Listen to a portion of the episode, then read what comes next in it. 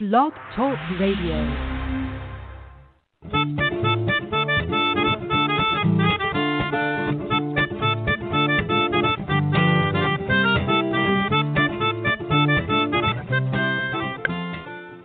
Hey you guys, welcome to the Steel Wars Call-In Show. I am comedian Steel Saunders and I do love Star Wars. And over the next 90 minutes or so, we'll be taking your calls and talking the Star Wars news of the week. And what is the Star Wars news of the week? Obi-Wan Kenobi. Will there be or will there not be a film about the great Jedi Master?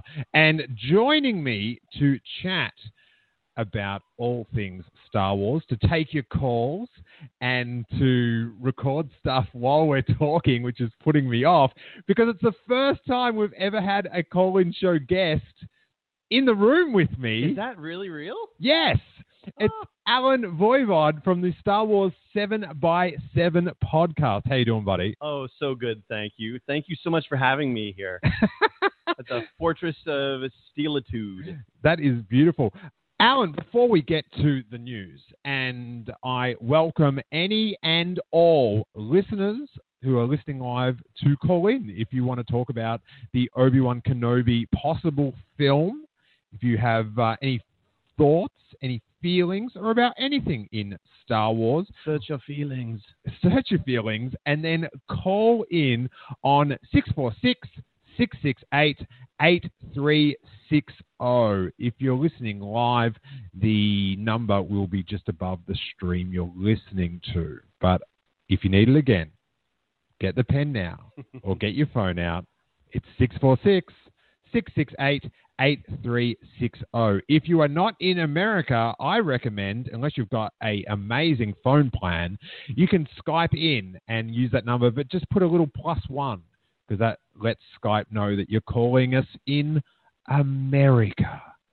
Sweet America. Now, Alan, I've been a fan of your podcast for quite a while. I've even been on your podcast. Yes, you have. I think once, but then I think I got a best of episode or something like that. There was something my content got reused. I had additional footage, I guess, because it was video actually that I'd recorded. And I hadn't used all of it the first time that I interviewed you. So leading into Celebration Orlando, I picked up footage from the other parts of it, and I used that in that week leading into it. That was, we met. So we'll talk about the podcast first. So it's Star Wars 7 by 7. If you don't listen to it, it is meant to be a 7-minute podcast about Star Wars every day of the week. 7 minutes, 7 times a week. Yes. How long has this been going on for? So 7/7/14 was the start date of the podcast. So we are past the 3-year mark now.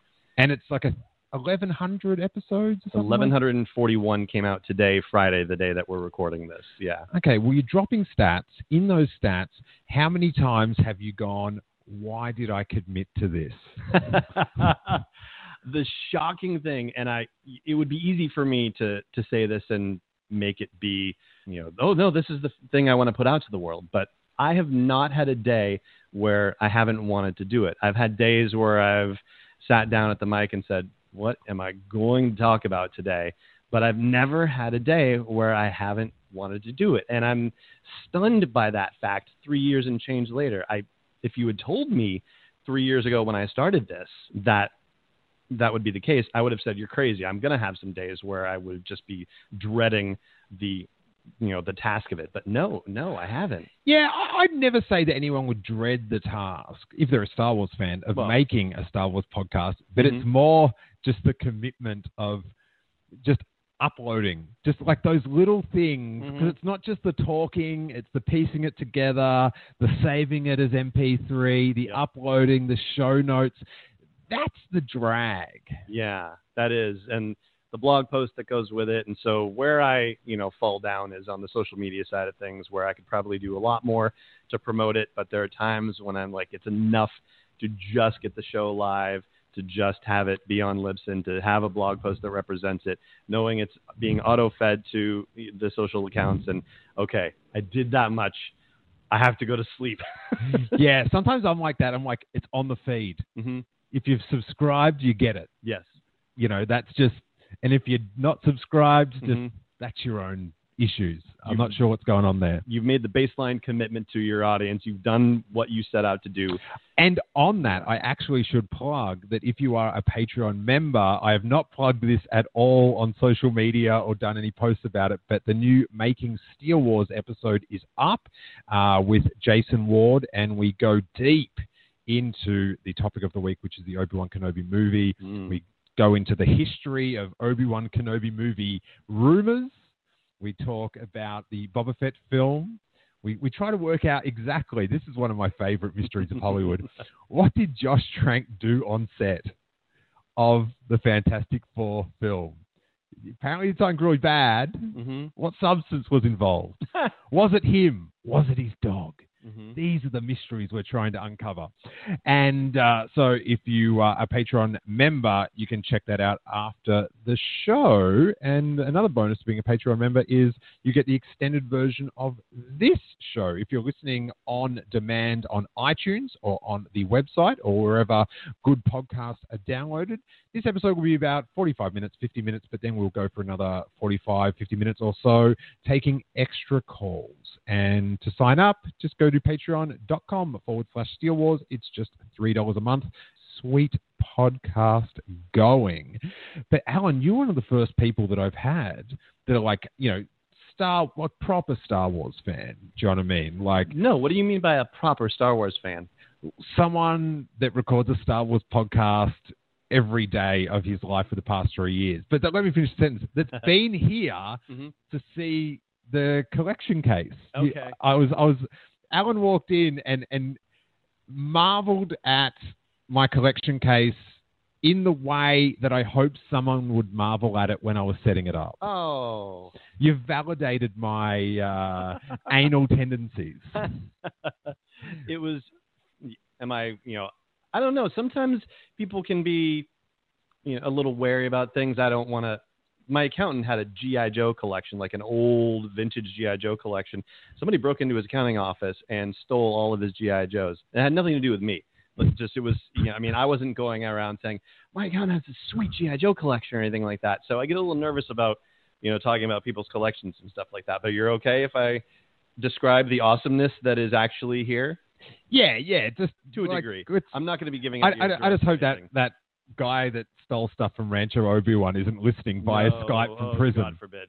No, his case, so there's a whole shelf of the Kenner vintage action figures, and the way he's laid it out is in order for all intents and purposes. I mean, I haven't double checked it down to like the 12 versus the 20 versus the 21 or anything like that. But I mean, from left to right, it starts out with the original 12 action figures, and it goes all the way through to Amanaman and Yak Face are in the far right of this thing. And so it's, Star Wars and Empire and Jedi. It's just absolutely beautiful the way it's all laid out. And it just, I looked at it and I was like, this is awesome. It's all the vintage figures. And I sold most of mine. I actually sold most of my toy collection to pay for my wedding reception. Oh, and that is love. I still have a few, but I look at I would love to have them back someday. And then I looked at it again and I said, oh, there's a pattern to this. Look at this. And I looked closer and I was actually looking through the whole case and going, yep, there's more. And it's really strange to look at it and realize how many more figures there are for Empire and then for Jedi. And even though, you've got the, is it Han or Luke with the Stormtrooper helmet? That's Han. Yeah. That's Luke. Sorry. There are a couple of, that's a Star Wars figure, but of course it was released late. Yeah. With the power of the Force. Exactly. Yeah. So you have one but you see how there were very few that were released that were for the movie Star Wars in specific, and then you see, they figured out this old toy thing is a big deal, and so there's more figures that are there for Empire Strikes Back, and then there's even more for Return of the Jedi. That is an interesting observation, actually. I first of all, I have to say, I was in the kitchen getting some coffees ready for myself and Alan, because, guys, I am nothing but a great host when you come to my house. And he was looking at it, and I was like, oh, it's so, like, he's psyched on the case. Because it takes, like, you know, I think there's 98 figures in there. There's a couple, you know, there's a couple variations and stuff. Mm-hmm. And to stand them all up on those little stands, mm-hmm. on the glass thing, in order, yep. doesn't happen quickly. No, I bet it doesn't. And so when he goes, oh, this is awesome. And he goes, hey, are these in release order? I was just in the kitchen. I just went, yes, someone appreciates it. Mm-hmm. Thank God. But yeah, that is interesting because there's the cabinet's sort of got four panels. And the first panel is, when you look at it, it's Star Wars themed figures, and they're a little bit sort of sparsely spread out, more than sort of, I think as I went along, I was like, oh, I've got to squash these figures a bit more. Mm-hmm. But then Empire's like a full panel, and then Jedi, two panels. They pumped out a lot of figures for Jedi. Mm-hmm. What about, what's your Force Friday vibe? Have you got much Force Friday hype?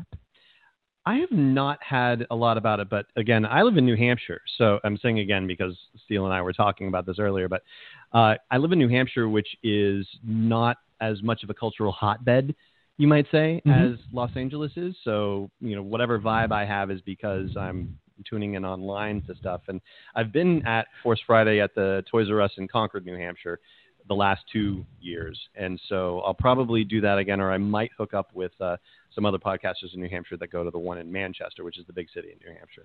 Yeah. I'm not getting the vibe. Like when I walk up the street here mm-hmm. on Sunset Boulevard, yeah. people aren't talking to me about Force Friday. No. Okay. I'm talking about the nerds on the internet that I talk to. Right? Okay. That's where I'm getting the hype from. Yeah. Mm-hmm. yeah. But have you got it? Like, have you seen the leaks? Have you got like a certain thing that you're going to be aiming for on the Force Friday? So I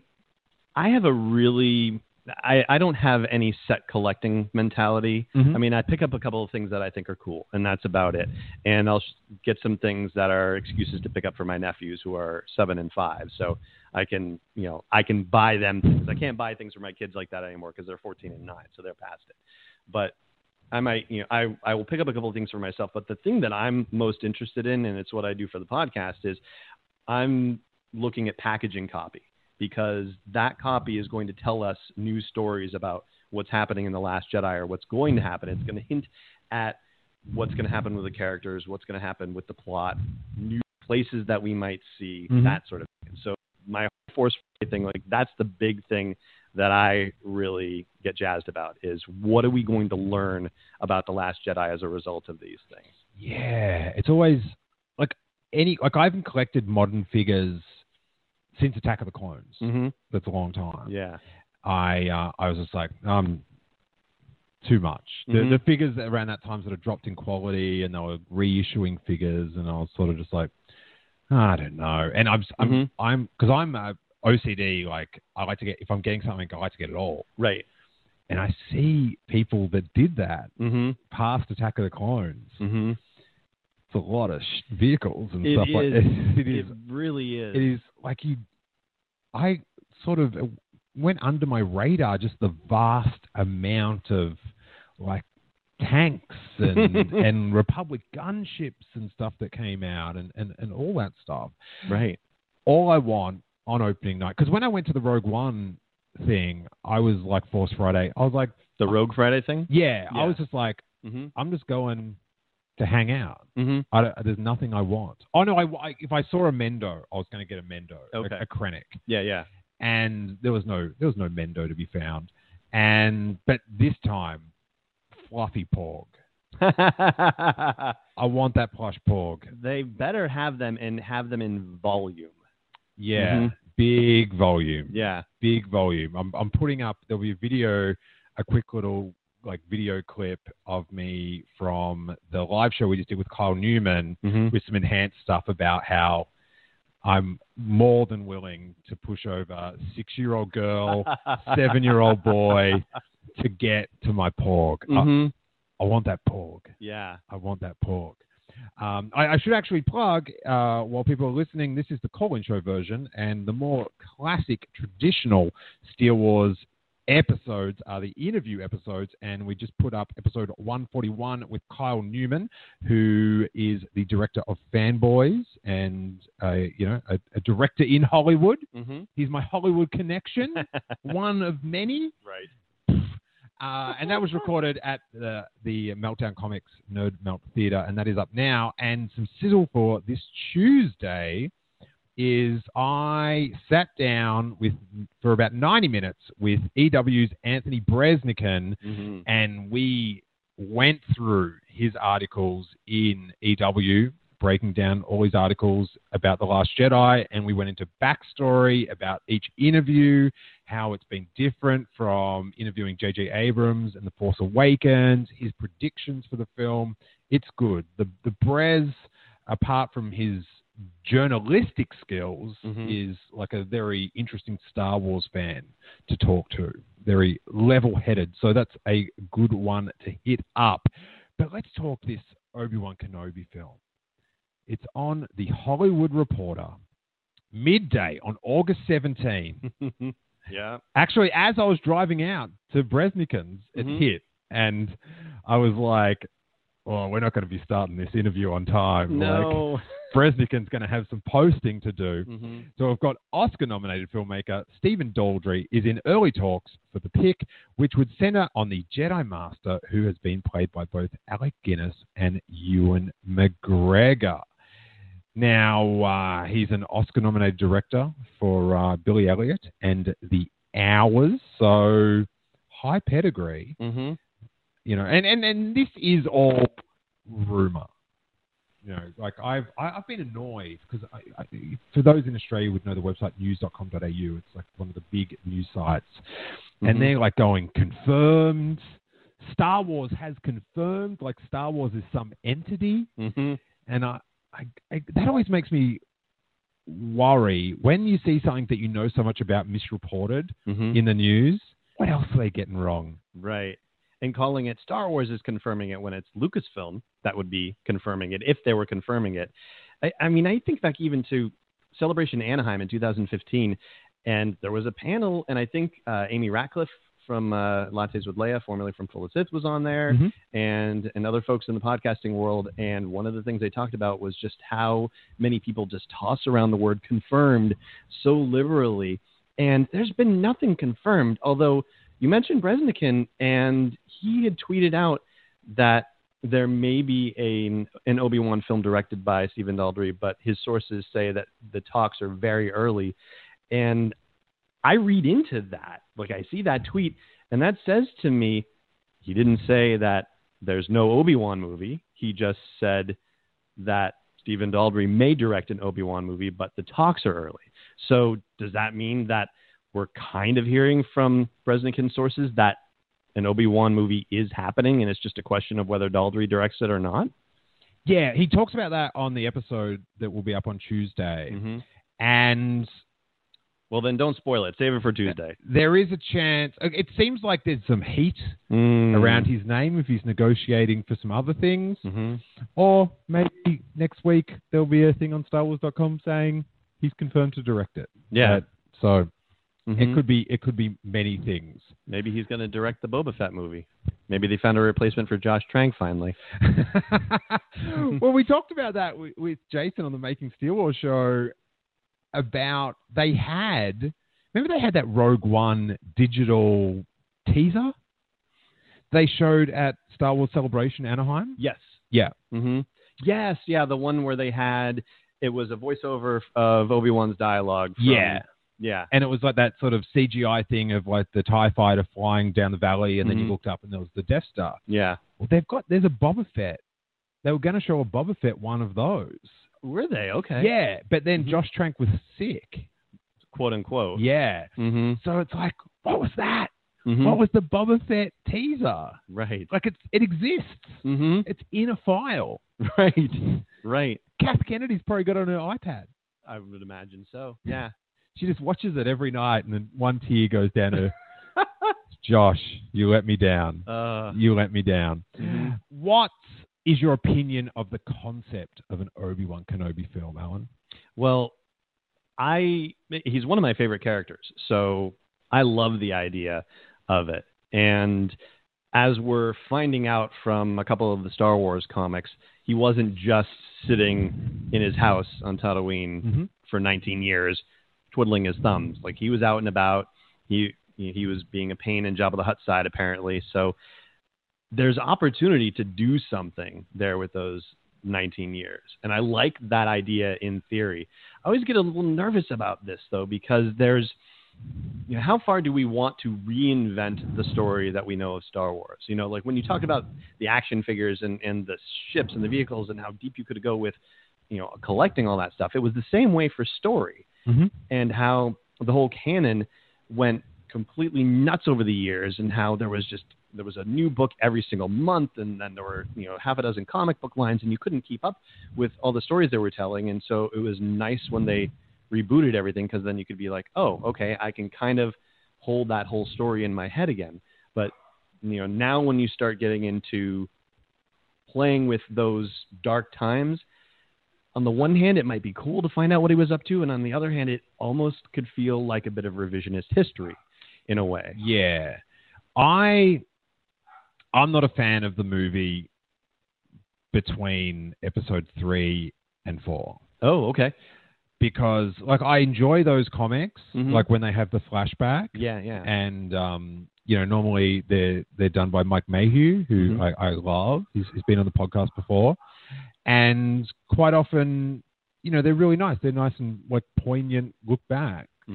But I always liked at the end of, one of my favorite things of the end of Revenge of the Sith was that Yoda and Obi-Wan were sort of just like, we messed up. We've got a plan for the future. We've got to sacrifice ourselves for the future. So let's go into hiding. You watch over the boy. I'm going to the swamp to meditate, work on a plan. And when the time is right, we'll come back and we'll see if we can, you know, do something with, you know, with the New Hope. And I thought that was cool. That he, like, he was sort of sacrificed himself for that. You know, Tatooine, not much of a vacation spot, you know? No, not so much. It's a dry heat, though. So that's good. Well, look what it did to him in 19 years. It took its toll. Those twin sons, they will do your complexion. There's not a Neutrogena product around that will solve that. There's not. And I like that. And but I enjoy the lookbacks. But here's the thing. I don't think he should have an adventure on Tatooine that's good enough to make a movie of. Okay. Because, John, I mean, you can you run off Tusken Raiders or Jabba's Goons or whatever. But, John, I mean, I'm not going to a movie at 12:01 to see this. Well, all right, take it back. I am. Yeah, you are. I would. Yeah. That I don't think. I take your point, though. Yeah. I do. And then, you know, like, then there's people go, well, we could go off the planet. And then it's like, but the most important thing, he's dedicated his life, the rest of his life, is to watching over this boy and protecting him. So what is it going to be that takes him off that planet? Do you know what I mean? Like, maybe it could be like a chance to find other Jedi or something like that. Other survivors of Order 66? Yeah, but... But he's not even supposed to be known to be alive to be himself. Yeah, so... And it's sort of just like eye on the prize. Yeah. Do you know what I mean? Like a pebble in the hand is worth... 2 on the holonet. I don't know where. I don't even know if that's my grandma told me a lot of sayings that didn't make sense. She really did. I would find, and you know, I've also seen tweets, prolific tweeter, Bobby Roberts. Yes, I was just gonna. Yeah, you know, he said, I don't know if it was directing it to me or there was other people out saying it, and I'm not like I'm. Like to his views on Star Wars, it shows a lack of imagination for me. But I'm not writing Star Wars stories. Well, I mean, I get the point, and I think part of the challenge for them is, for Lucasfilm specifically, is if they're going to do this brand extension, which is essentially what it is, they're extending the brand to beyond the saga movies. the most safe way to do it is to do it in a way that people who are connected with the saga could understand it and could buy into it. So that's why you have Rogue One, because it's, oh, you know how they stole the Death Star plans? This is it. It's Han Solo. Oh, you like that guy Han Solo? He's a real popular character. We're going to tell you more about him. Oh, you know, everybody's psyched about Boba Fett. You know, like, he's the coolest bounty hunter of all time, which I personally disagree with, but that's my own thing. But it's, you know, it's all these safe places where they can kind of step just a little bit, and they're still keeping like one foot in the boat and one foot on the dock. So that's why the Obi-Wan movie, I think, too, it's a popular character. It's a well-known character. It guarantees that people who are casual Star Wars fans know Obi-Wan Kenobi. So they will say, oh, I'll give this a try. And it's not as hard a sell to those folks, because you and I, like, we'll be there at 12:01. We may not be as enthusiastic about it as we would be about a saga movie. It's not to say that we're not going to be at all enthusiastic, but, you know, like, the level is, you know, it's like a 9 instead of a 10, right? Yeah, like, I have to say, when I went to saw Rogue One, I was amped, but I wasn't Force Awakens amped. Right. And I'm not going to be as Last Jedi amped, because I'm, you know, the Star Wars saga. Do you know what I mean? I'm Luke Skywalker. That's, you know, that's what I'm about. Serious thing, when all this is done, all these Star Wars movies, or, you know, say they've racked up another 10 or whatever, if they haven't jumped in the timeline or in space to somewhere else, I just think it's kind of failed. Like, what? And this is crazy. This is controversial to say on a Star Wars podcast, you guys. But I think we have to look to Star Trek. They when they went, they were like, they were going to do a new TV series. You know, we're gonna you know, bring it back. Star Trek: The Next Generation. You know, they didn't do. It wasn't like, hey, it's Spock, right? And he's off on adventures. It was a whole new thing, and it was a brave new you know, they set up a new galaxy. It was still set in the same galaxy, but they had to, like, you know, world build a lot of sorry, Emily's just commented in the chat room, look to Star Trek, now Steel is speaking my language. You know, they started off, they had to build a new world, and then it made this entirely huge new franchise that revitalized the series. And it's, I've seen all the episodes, but I don't know, is Star Trek: The Next Generation more popular than Star Trek? I guess now they've done the reboot film, so that sort of brought that back. But you know, for a time, they, you know, Paramount was living large off that Next Generation coin. And they still are. I mean, it's still in syndication, and its success spawned Deep Space Nine, and Deep Space Nine, it didn't do as well, but it was a kind of a different show to begin with, and it was at a space station, so it didn't go out and about the way Next Generation did, so it didn't have the same draw. So that's when Voyager came in, and then Voyager was out way the heck out into the middle of nowhere, and that did well. And so, yeah, they were still, but that was in that same space, and they still had to world build around it, but they had successfully cracked it with the Next Generation. They cracked going ahead in the timeline, as you're saying. And so that's, I agree, Star Wars is eventually going to have to create a new set of characters in a new set of circumstances in a new part of the galaxy for it to continue to be vital, because there's only so much you can do with this. I mean, one of the amazing things I thought was kind of silly, but also kind of brave with Rogue One, was that they had to world build in a way, because all of these characters were not characters that we'd ever experienced. And they were from a different level of society within Star Wars than we'd really ever experienced. And so it was really exciting to see that. And yet, spoiler alert, they killed them all off.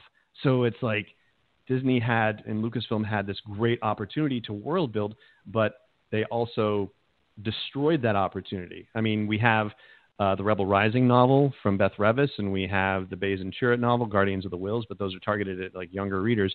We don't have yet an idea that you can continue to world build with those characters. And so that's why I feel like we need, what Lucasfilm needs to do is create whatever the next great world building opportunity is. And if it happens within that fertile 30-year space between Return of the Jedi and The Force Awakens, or if it happens, 100 years down the line from The Force Awakens trilogy, I'm fine with it either way, but I do think they need to have that built.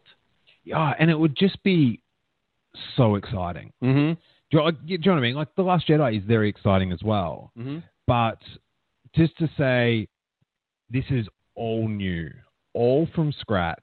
Mm-hmm. Here's like a new franchise that's set in Star Wars. Like, I'm always like to go back, there's like Knights of the Old Republic, and, I never played those games, but, I've watched, cutscenes, and I remember reading Dark Horse Comics. They had Tales of the Jedi, right? And they had like the Freedom Nad uprising and the hyperspace war and stuff. And it was Star Wars, but it was a bit more medieval, right? And it was, cool as hell. And you could, I guess in your head, when you just like got the elevator pitch, it's like Game of Thrones in Star Wars, right? Like, lightsabers that throb, that are, more like Kylo Ren's. It's like, that would just be so exciting. And my concern is they're just going to clog the timeline with these films where who's definitely going to live. Do you know what I mean? So, like, Han Solo film, like, I know three main characters aren't dying. Mm-hmm. And, Obi-Wan film, pretty sure he's getting away scot-free. Right. And that's why The Last Jedi is so exciting, because it's the open-ended story, right, that I find quite intriguing. Where is your pick? Because also, people love Ewan McGregor, and I love Ewan McGregor. He's great. I think he was great as Obi-Wan, and I like him as a human on my planet. Yeah, I welcome you, Ewan McGregor, to planet Earth. Glad to have you here. Now, I just, again, my concern is just like, he's available. Mm-hmm. He said that he would be happy to do it if they ever asked him. And like, it fits in the timeline. His age works. Let's make a film, which is sort of like a weird way to make a film. Whereas like Rob Noel from ILM that had he had the idea, right, for Rogue One, and they made a film like it sort of spawned that way. Right. And I don't fault any Star Wars fan for just like going, I want more Obi-Wan. Mm-hmm. I'd love to see that. I'd love to see more Ewan McGregor as Obi-Wan. So, like, I hope that he shows up as a Force ghost in The Last Jedi. I think that would be fabulous. Oh, I am stinging for Force ghosts in The Last Jedi.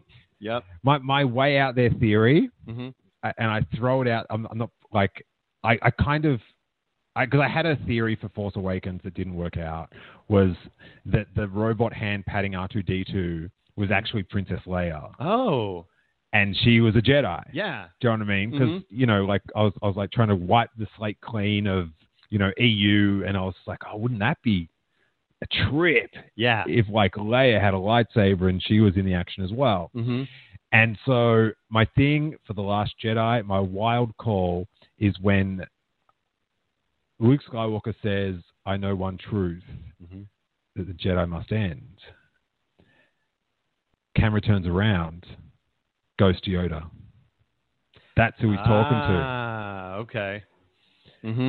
It probably will work out that it's Rey, but I'm just... Might be both of them. Yeah, I'm not like blogging on Inverse or Movie Pilot about it.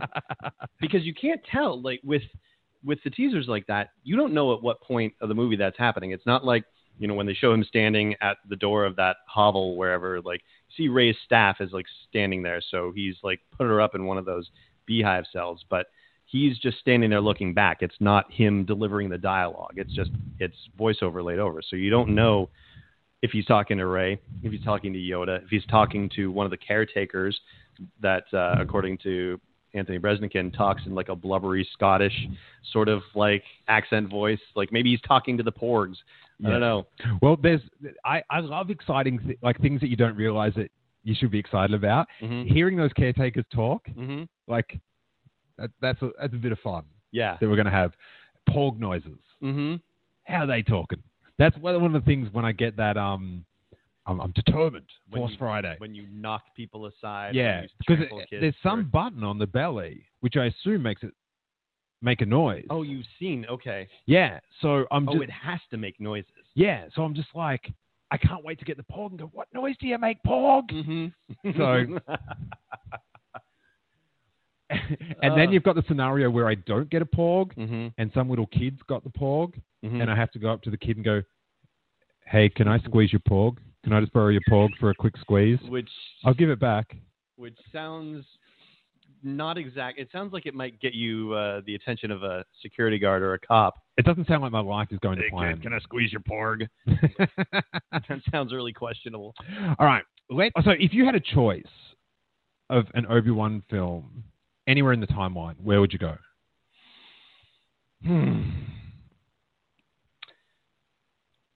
I would go in between Phantom Menace and Attack of the Clones, I think. The reason I say that is because I'm with you in that time period in between Revenge of the Sith and A New Hope. He should mostly be laying low on Tatooine and not getting involved in a lot of adventures.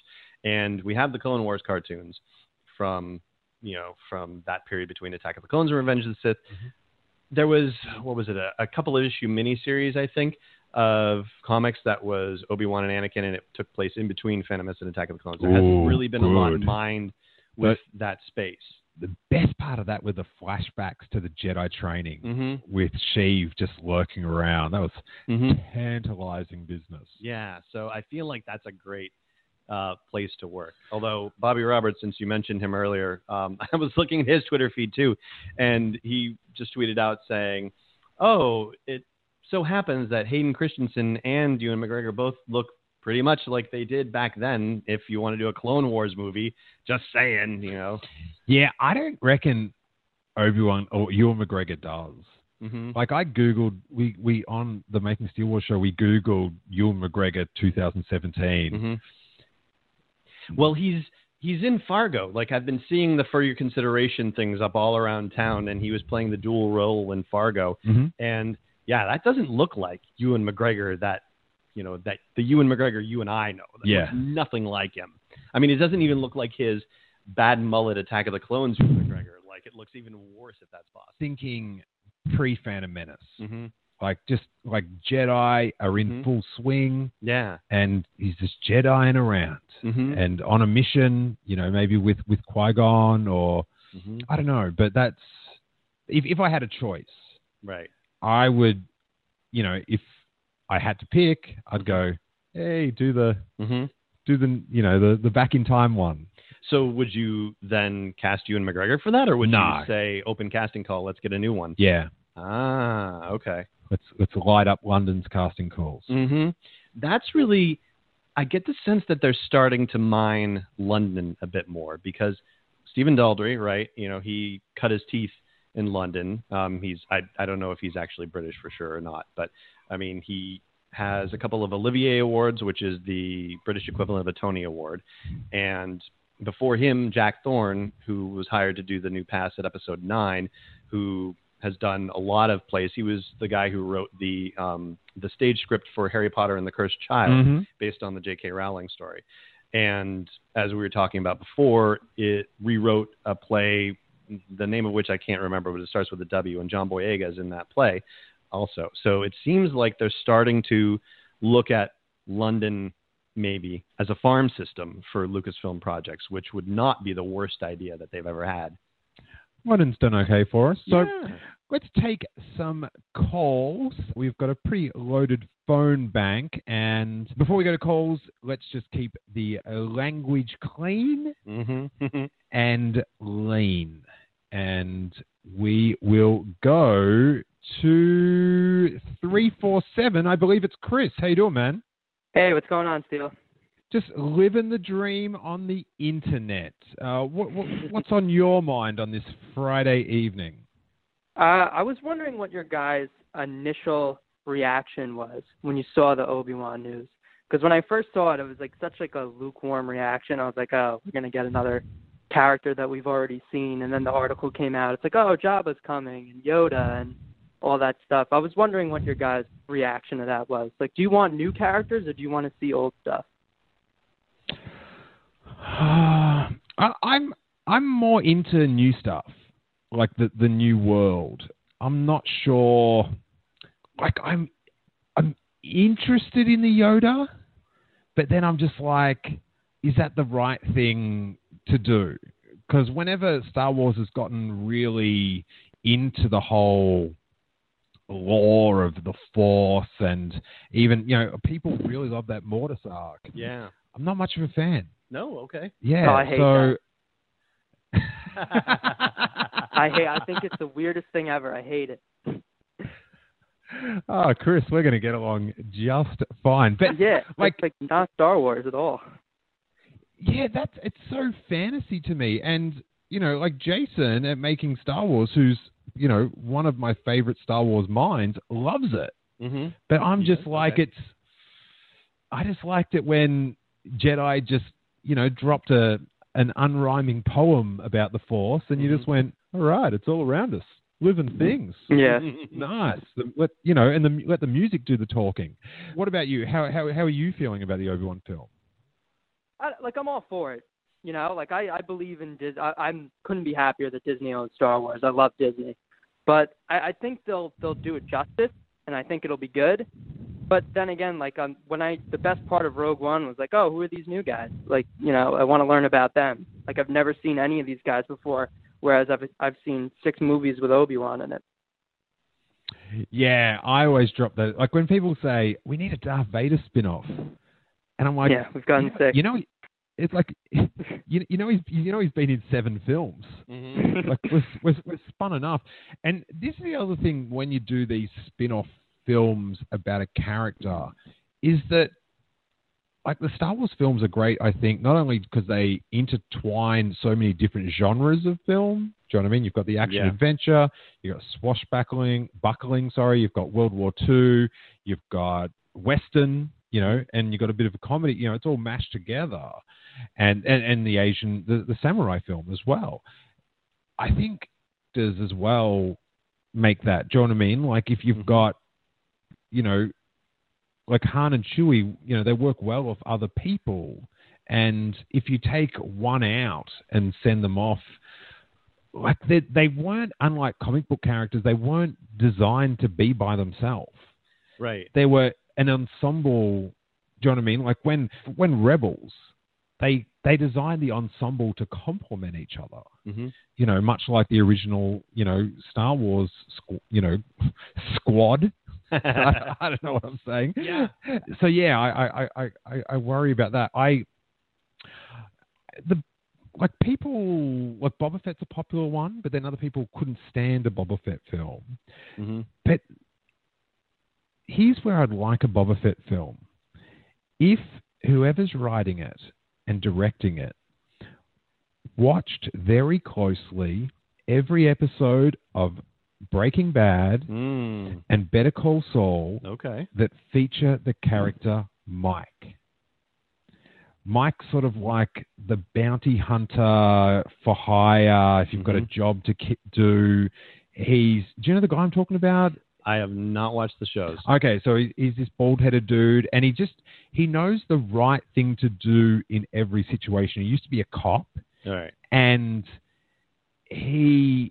Like, sometimes people hire him to kill someone, and he'll go, you don't want this guy dead because it's going to cause more problems than it's worth. Mm-hmm. Like, he's real thinking, man. Like, apart from Boba Fett's, like, he's got a flamethrower, he's got a jetpack. Right. Like, it's the nous and the street smarts.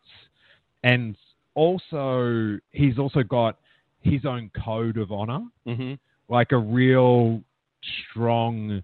Like, he's a criminal...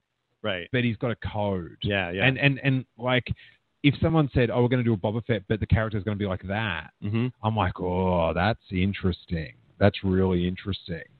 But, you know, sometimes people just think Boba Fett, and it's like, he's going to shoot his rope and jetpack. Right. And do this. And then touch a Twi'lek on her chin.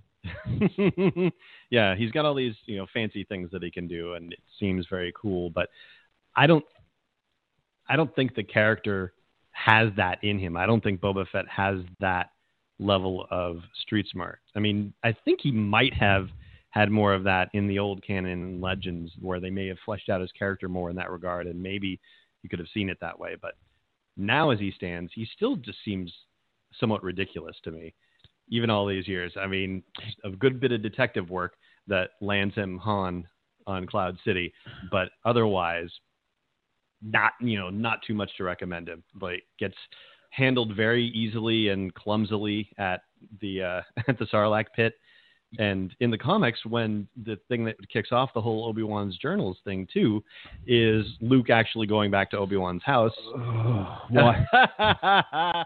We already know. Yeah. So, and they get into a fight, and an untrained Jedi is able to make him smash against the wall, yeah, and blinded. So he doesn't recognize him. Blinded. Yes, exactly. Oh. And so I don't know if that speaks more to the writing situation of things, or whether, you know, they needed Boba Fett to be beaten, but it just continues to make Boba Fett look worse, basically. Yeah, that opens up another hornet's nest is some of these Marvel comic decisions. But Chris, if what is your dream Star Wars spin-off? One that I can't possibly think of myself. I want to be blown away, and I don't want to see it coming.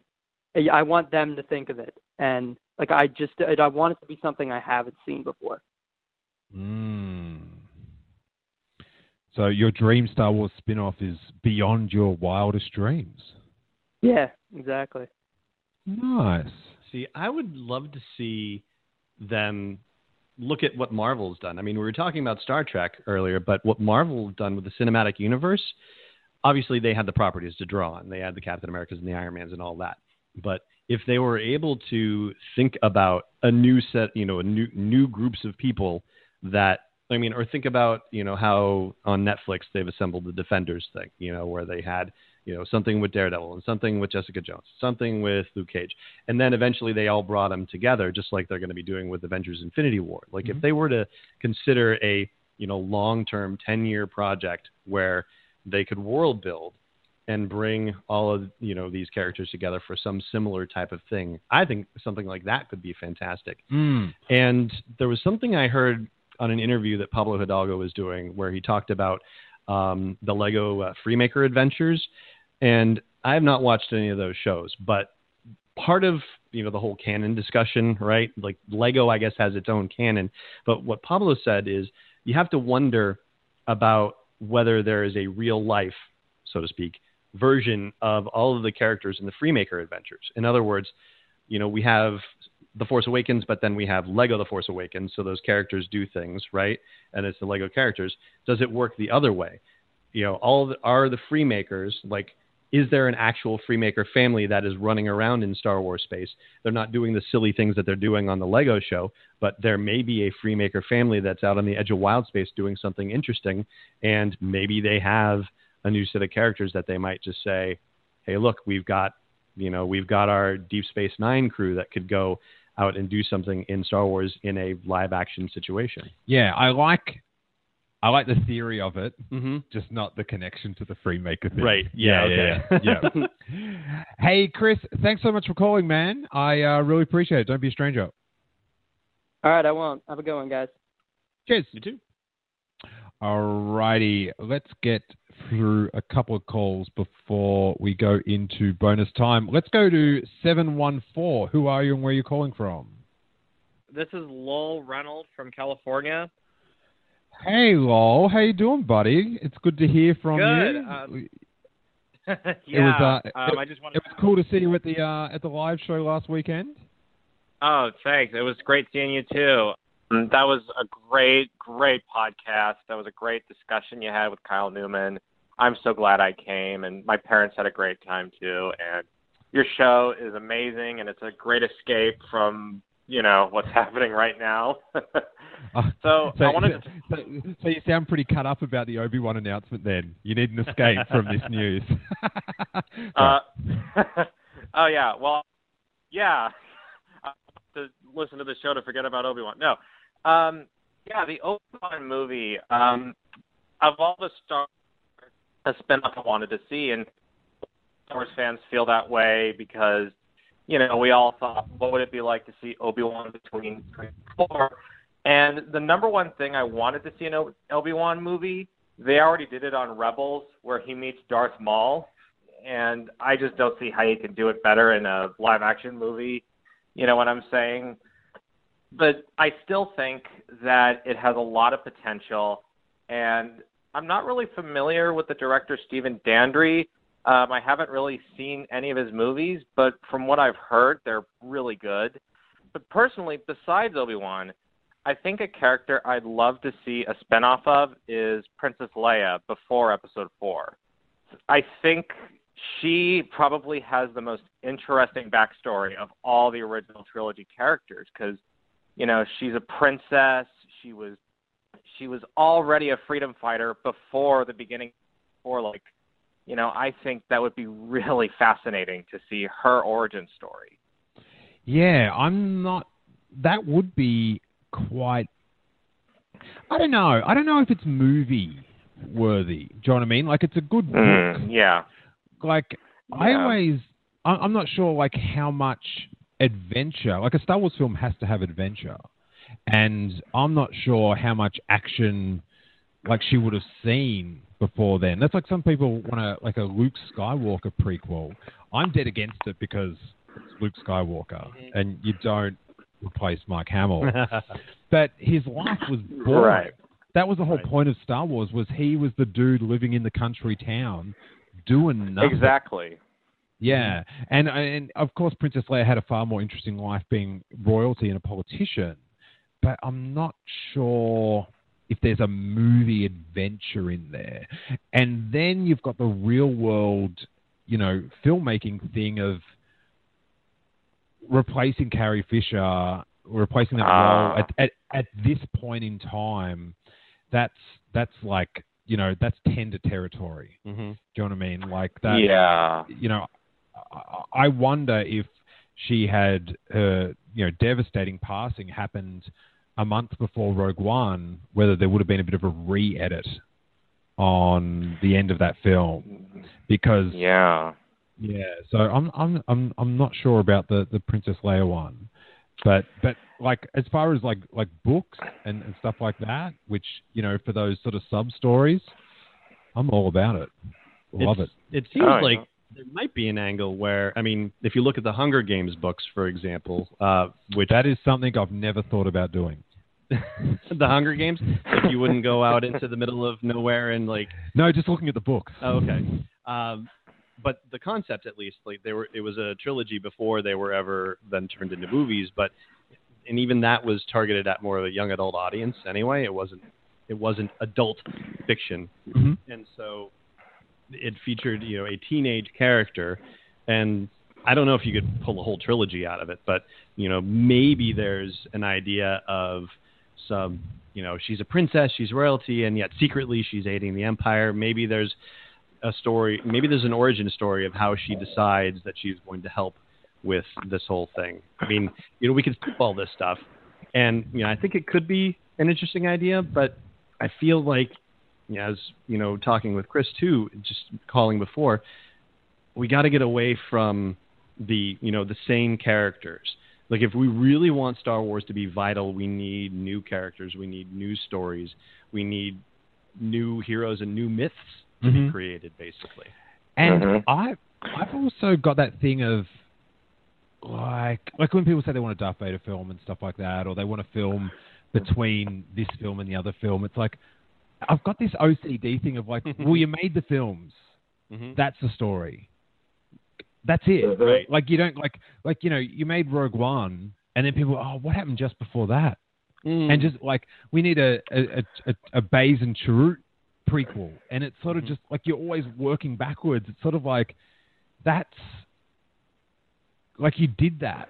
Like that's that, like you made a film, and you decided this was the story, and that's like when people defend, and I'm not coming down on Attack of the Clones or Revenge of the Sith, but when people use the cartoon as a, that was all, and it's just like, yeah, but that's the cartoon. Right. Like you, like that was made to fill in that gap. It doesn't. Yeah. Like judge it by the movie. Yeah.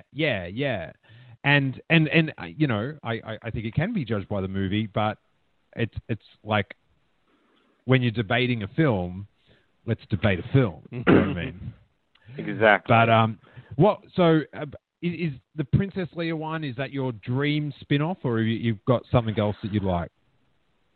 Well, I mean, it's one that I really would love to see, but I guess my dream spinoff would be, like, I know that I mentioned Princess Leia. She's a character in the original trilogy, and I do agree, actually, that they should go around different timelines. I think it would be a great idea if they could do what Star Trek did and go forward in time. Like, I'd love to see, or maybe go backwards in time. Go to the Old Republic. I think all of us would love to see an Old Republic trilogy, or,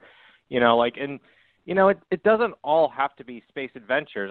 I'd like to see them try different genres. Like, for example, this Obi-Wan movie, I don't want it to be just a space adventure. I would love it to be like a personal drama, like the last Wolverine movie, Logan, you're taking this popular superhero, this popular character, and you're showing like the pain he's going through and the hardship and the struggle. And I think Obi-Wan goes through a lot of that between 3 and 4. I mean, here's a guy who spent his whole life fighting for this cause. And now that cause, the Jedi are almost all wiped out. His best friend is now this evil. He thinks he's dead, but then it turns out he's this evil space dictator. And like, what could that do to someone psychologically? Like, I'd love to see them explore that in this new Obi-Wan movie. Like, I think that's my dream Star Wars spinoff, is something that really pushes the boundaries of what a Star Wars movie can be. Don't be afraid to take risks. When you mention Logan, you get me more on board, because that was a rip-up. But I've also got this theory, and we talk about it on Tuesday's episode with Breznican, about how when they announced all these, they're going to do spin-offs, they're like, we can go off and do this genre and this genre, and they've tried it twice. They've tried the war movie, and they've tried the lighthearted comedy, and both times midway through production they've just like gone, oh, this isn't Star Wars, because Star Wars combines all these genres. And so I'm not sure if the bravery in genre is where they should be going, but it more should be in timeline and like story sort of thing. But that's just me. But hey, lol, I am so stoked that you started calling in, and I always enjoy talking Star Wars with you. So I've got to we've got time for one more call on the on-demand show, so I will let you go, but don't be a stranger, buddy. Well, thank you very much. It was great talking to you. I always love talking Star Wars with you. Keep up the good work, and may the Force be with you. May that Force be with you too, buddy. And I have to say that when Lyle was talking about he should be doing the voiceover for the Wolverine film, like the anguish, and I was just like, oh man, I'm not Wolverine, the Logan film. I was like, I've got to watch that again. He's done such a good sizzle for it. So we've got a few more people on hold. Stay on hold, because if you're listening live or you're listening through Patreon, the show will continue. Now, Alan, before we go into the Patreon bonus section of the Internet Know, where they can track down your awesome podcast. Thank you. So it is Star Wars 7 by 7, the only daily Star Wars podcast. It's 7-ish minutes a day, 7 days a week. And the website is the hub for everything. It's sw7x7.com. If you search Star Wars 7x7, because that's how it's spelled out, on any podcast app that you prefer, then you'll find it very easily there. And I'm on sw7x7 on most social media, except for Twitter, which is sw7x7 podcast. Excellent. So a really good way to you know, stay in sync with all the daily news. Mm-hmm. And I do have to say that it's one of the ideas out there that if you didn't, like, I would do it. Okay. If you didn't do it. Really? Like, I'm always like, oh, why didn't I do that? That's a good idea. You would have done a 7-day-a-week podcast? I'd like to do a quick everyday news podcast. Mm-hmm.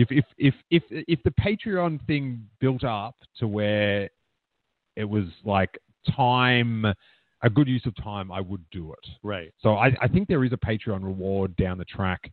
We're at about 270, and I think maybe at about 600, it's podcast a day. Ah. So there you go. So I'll be nipping at your ankles on that one. If you haven't signed up for Patreon, please give it some consideration. It's a huge week on the Patreon. We've got a Making Star Wars with Jason Ward. I just recorded a new Gonk Droids Trash Compactor with my friend Tony Medina from Jack's Pacific Toys. There'll be another Q&A. You'll get this bonus section. You've got the Breznican coming up on Tuesday. I'm going to try to get that up early for patrons. And then you've got, there's probably getting close to 300 full-length episodes that you can access direct on your podcast app of choice. And we've got a few callers in the Patreon bonus. We've got Emily Lynn. We've got Brittany Brown. So it's going to be some good conversations there. But until we go through to that bonus section, which will be in 12 seconds, right. May that force be with you. And also with you.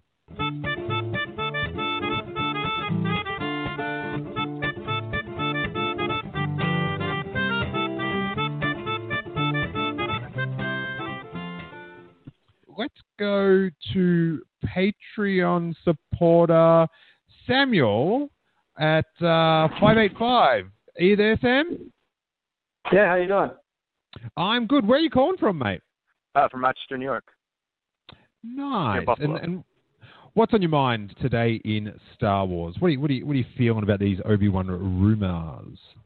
Well, you know, I was super stoked to hear the news. Like, really excited, and you know, hearing you guys talk about it tonight, it really gets me thinking that, you know, I felt like, you know, they were hanging out that last movie after 2019 as sort of a wild card, and as fans, we weren't really sure which direction it was going.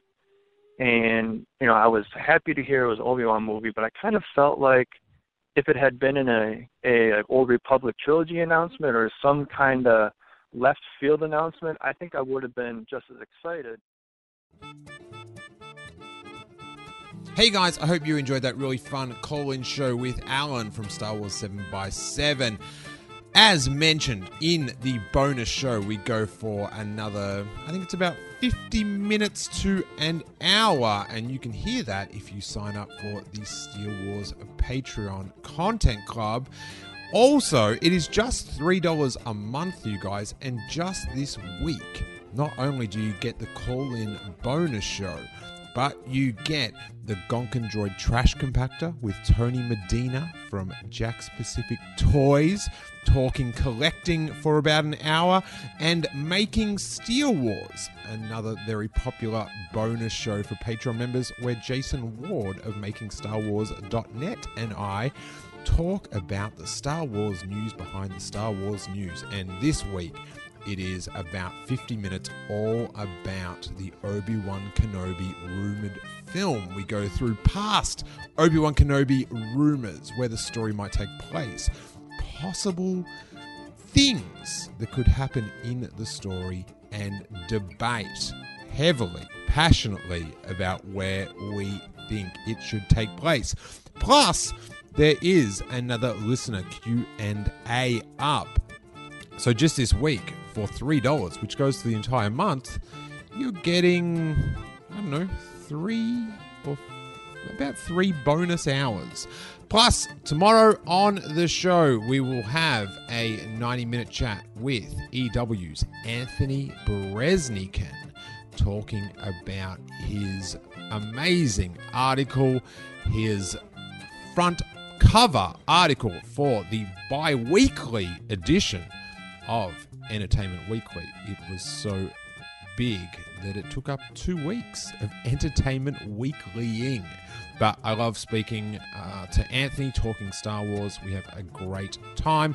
If you can't support us financially, please drop us a retweet on Twitter or a sweet 5-star review on iTunes. It is a free and easy way to show your appreciation for all the episodes. Thank you guys so much, and may that force be with you.